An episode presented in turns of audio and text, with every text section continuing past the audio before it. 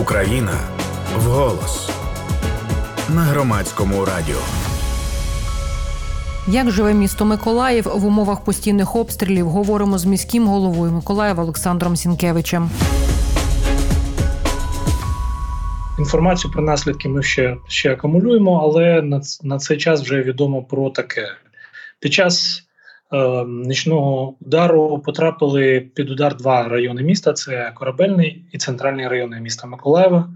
Пошкоджені приватні будинки, багатоповерхівки, офісні будівлі, в них вибиті вікна, дах, двері, є пошкодження конструкцій. На щастя, ці ніхто не постраждав, в смислі вбитих немає. Є легкі поранення.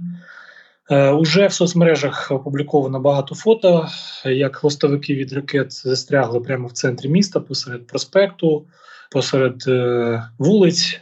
Ну і власне хочу нагадати, що Миколаїв за всі дні війни не бомбардували лише 21 день. Тобто, всі інші дні нас бомбардують. Іноді у нас на минулому тижні був, наче своєрідний рекорд: 38 ракет було за ніч випущено по місту Миколаєву. Е, пане Олександре, чи правильно ми розуміємо, якщо подивитись на карту, що зокрема корабельний район він на жаль е, страждає найбільше, оскільки ну просто географічно найближче до лінії фронту, до тимчасово окупованих територій? Саме так е, лінія фронту знаходиться на відстані 20-30 кілометрів від міста Миколаєва. В основному по нам цілять ракетами трьох типів, е, плюс артилерія. Перший тип це касетні снаряди, заборонені е, всіми конвенціями. Головна їх ціль це якраз вбивство живої сили і пошкодження там техніки, але не знищення. Другий тип це системи ракети системи С-300, які перероблені для стрільби по наземним цілям. І е, третій тип це ракети типу калібр, які залишають після себе такі величезні вір, е, віри, такі е, ями, такі, що знаєте, туди може навіть маленький дім поміститися. Ну і е, треба додати, що також нас обстрілюють артилерію, е, власне, далекобільною артилерією Російської Федерації типу Піон, які стріляють на 45 кілометрів, і можна знаходитись, не бути враженим нашою артилерією поближче до Херсону і атакувати саме корабельний район. Частіше за все попадають саме ці піони. Е, і ви вже почали про це говорити і про те, з якого озброєння власне обстрілюють місто. А щодо того, звідки саме так е, чи, чи є розуміння, час від часу власне про це говорять.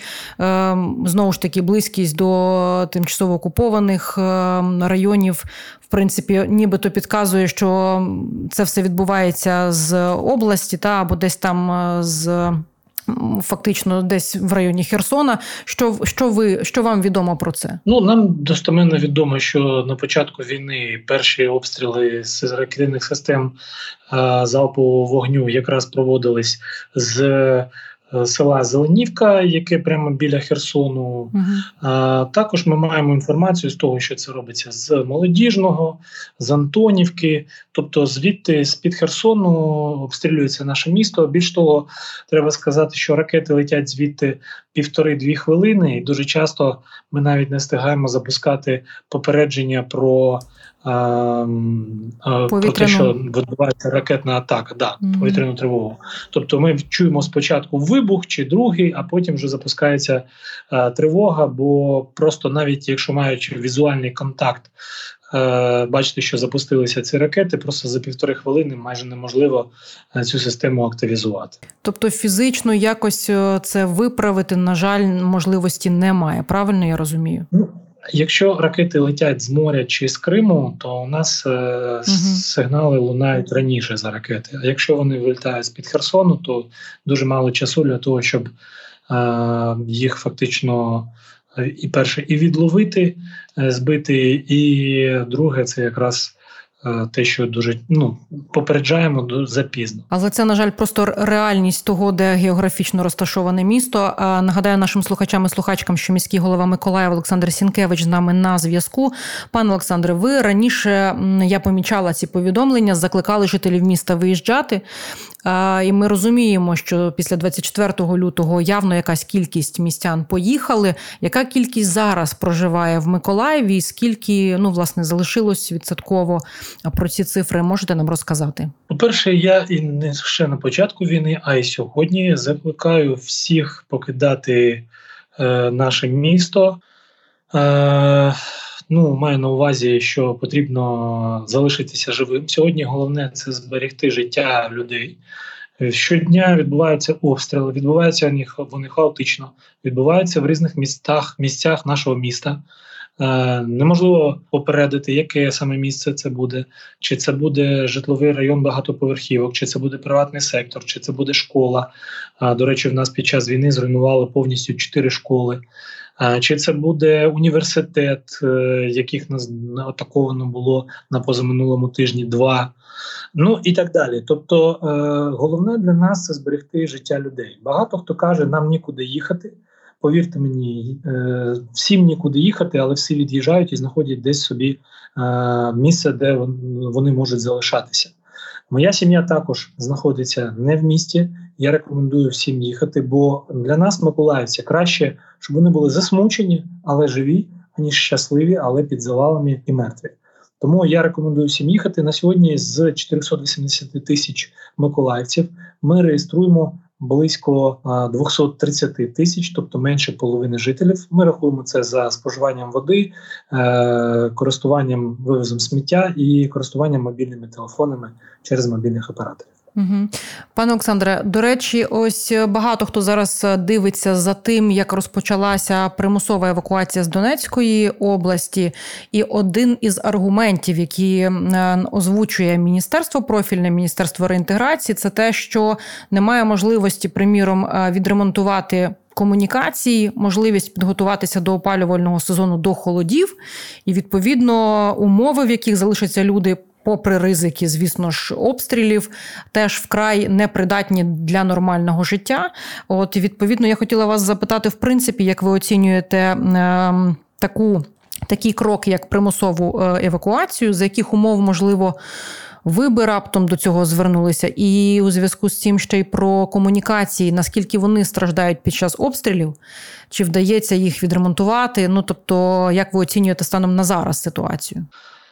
Е, ну, Треба сказати, що головна, ну, головний у нас сьогодні головні дві проблеми це відсутність води е, централізовано питної, бо в нас сьогодні вода Е, фактично є технічна в трубопроводі. Угу. Після того, як 12 квітня рашисти зруйнували трубу, яка веде з річки Дніпро до міста Миколаєва. Для тих, хто не знає, хочу сказати, повідомити, що місто Миколаїв брало сиру воду з річки Дніпро. Е, це за 73 кілометри від міста Миколаєва. Дві нитки діаметром 1,4 метра. Е, проходили з міста Миколаєва до Дніпра, ну з Дніпра до Миколаєва. Загалом, після того як 12 квітня було зруйновано рашистами ці труби, ми місяць знаходились взагалі без централізованого водопостачання. Ми добували воду з під землі і роздавали її машинами людям безкоштовно, щоб вони могли нею користуватися. Після цього за місяць ми відновили водопостачання, але з річки Південний Буг.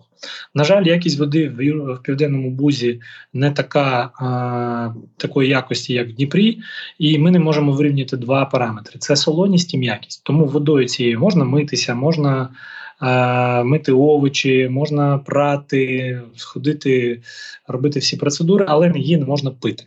Е, і власне сьогодні воду ми продовжуємо роздавати питну з машин, з баків, е, де також цю воду беремо з під землі і очищаємо її.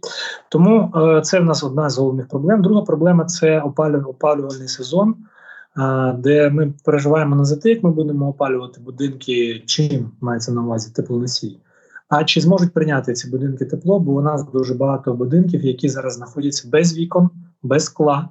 І сьогодні, і навіть деякі будинки просто немає людей, які б е, свої в своїх квартирах це скло поміняли чи поставили. Тому ми зараз займаємося цим головним питанням. А примусовою евакуацією, я думаю, що в разі, якщо не хотілося про це думати. Якщо у нас буде російський наступ, то мабуть придеться проводити. Бо сьогодні більшість людей, які залишилися в місті, це люди старшого віку. Як я бачу по місту, Є і молоді люди, звичайно, але не в такій кількості. Дітей ми майже всіх ми реєструємо там біля 10 тисяч дітей, які залишилися в місті, але також просимо батьків, щоб вони їх забрали.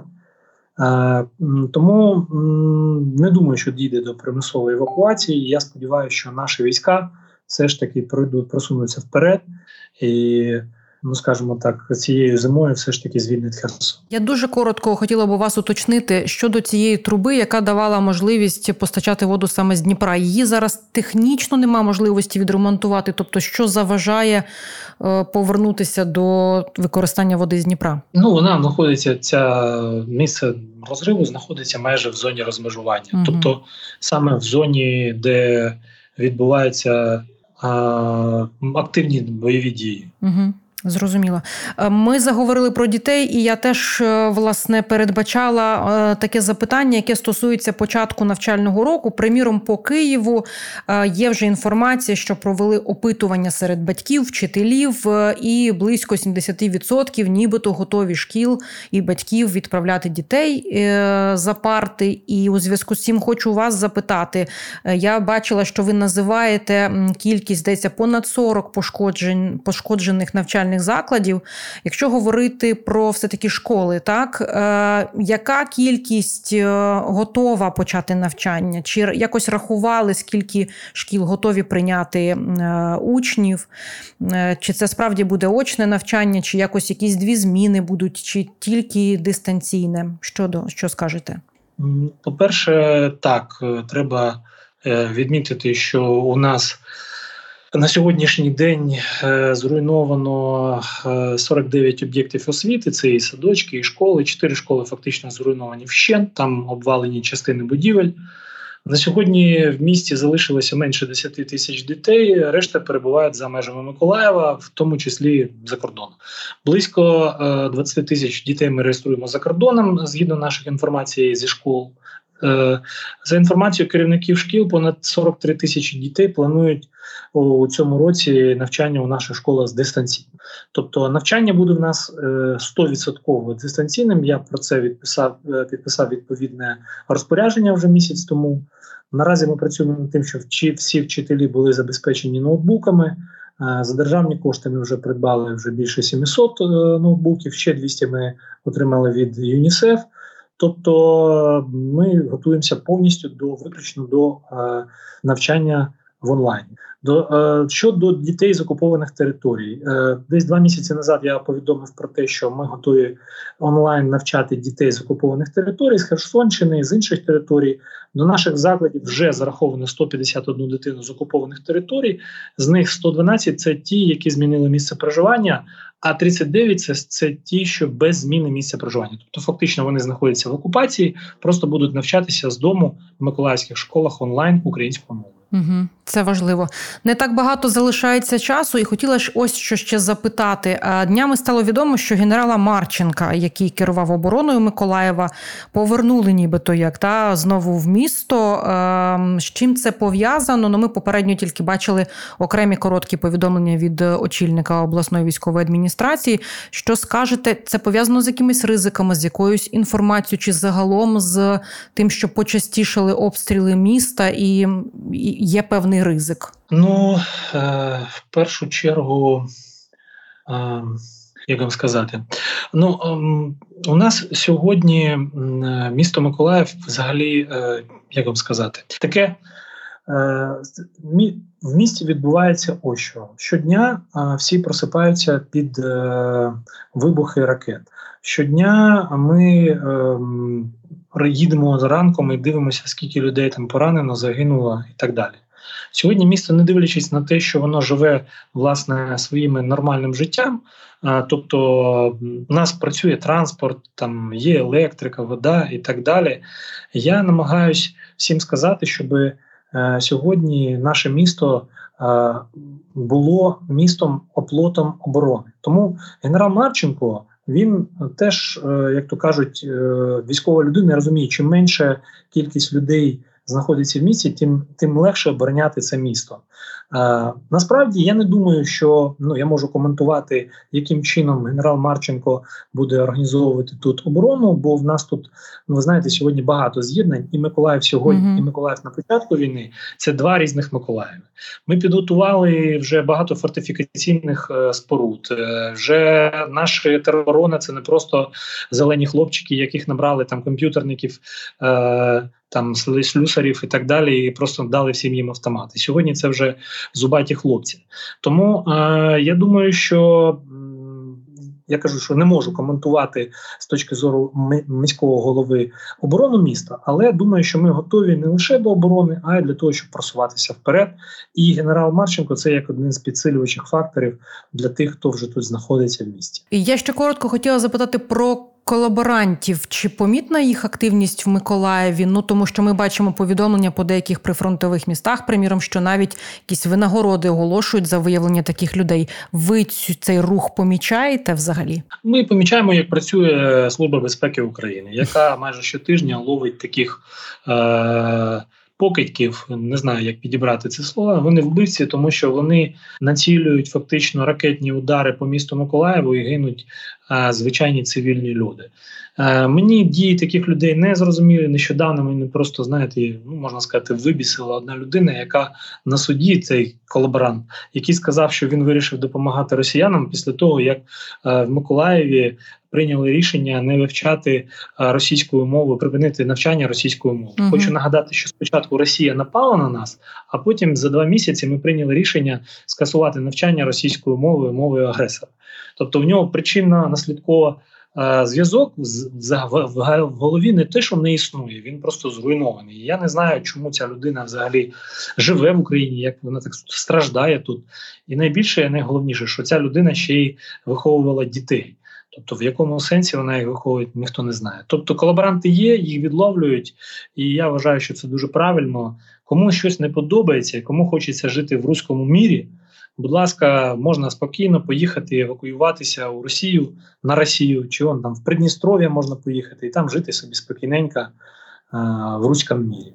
І наприкінець, можливо, маємо буквально хвилинку. Пан Олександре, що для вас особисто, що вам е, допомагає вже не перший місяць триматися внутрішньо? Та таке дуже людське вам запитання хочеться поставити, тому що мені видається, що багато хто втомлюється, час іде, обіцянки подекуди, що ми дуже швидко переможемо.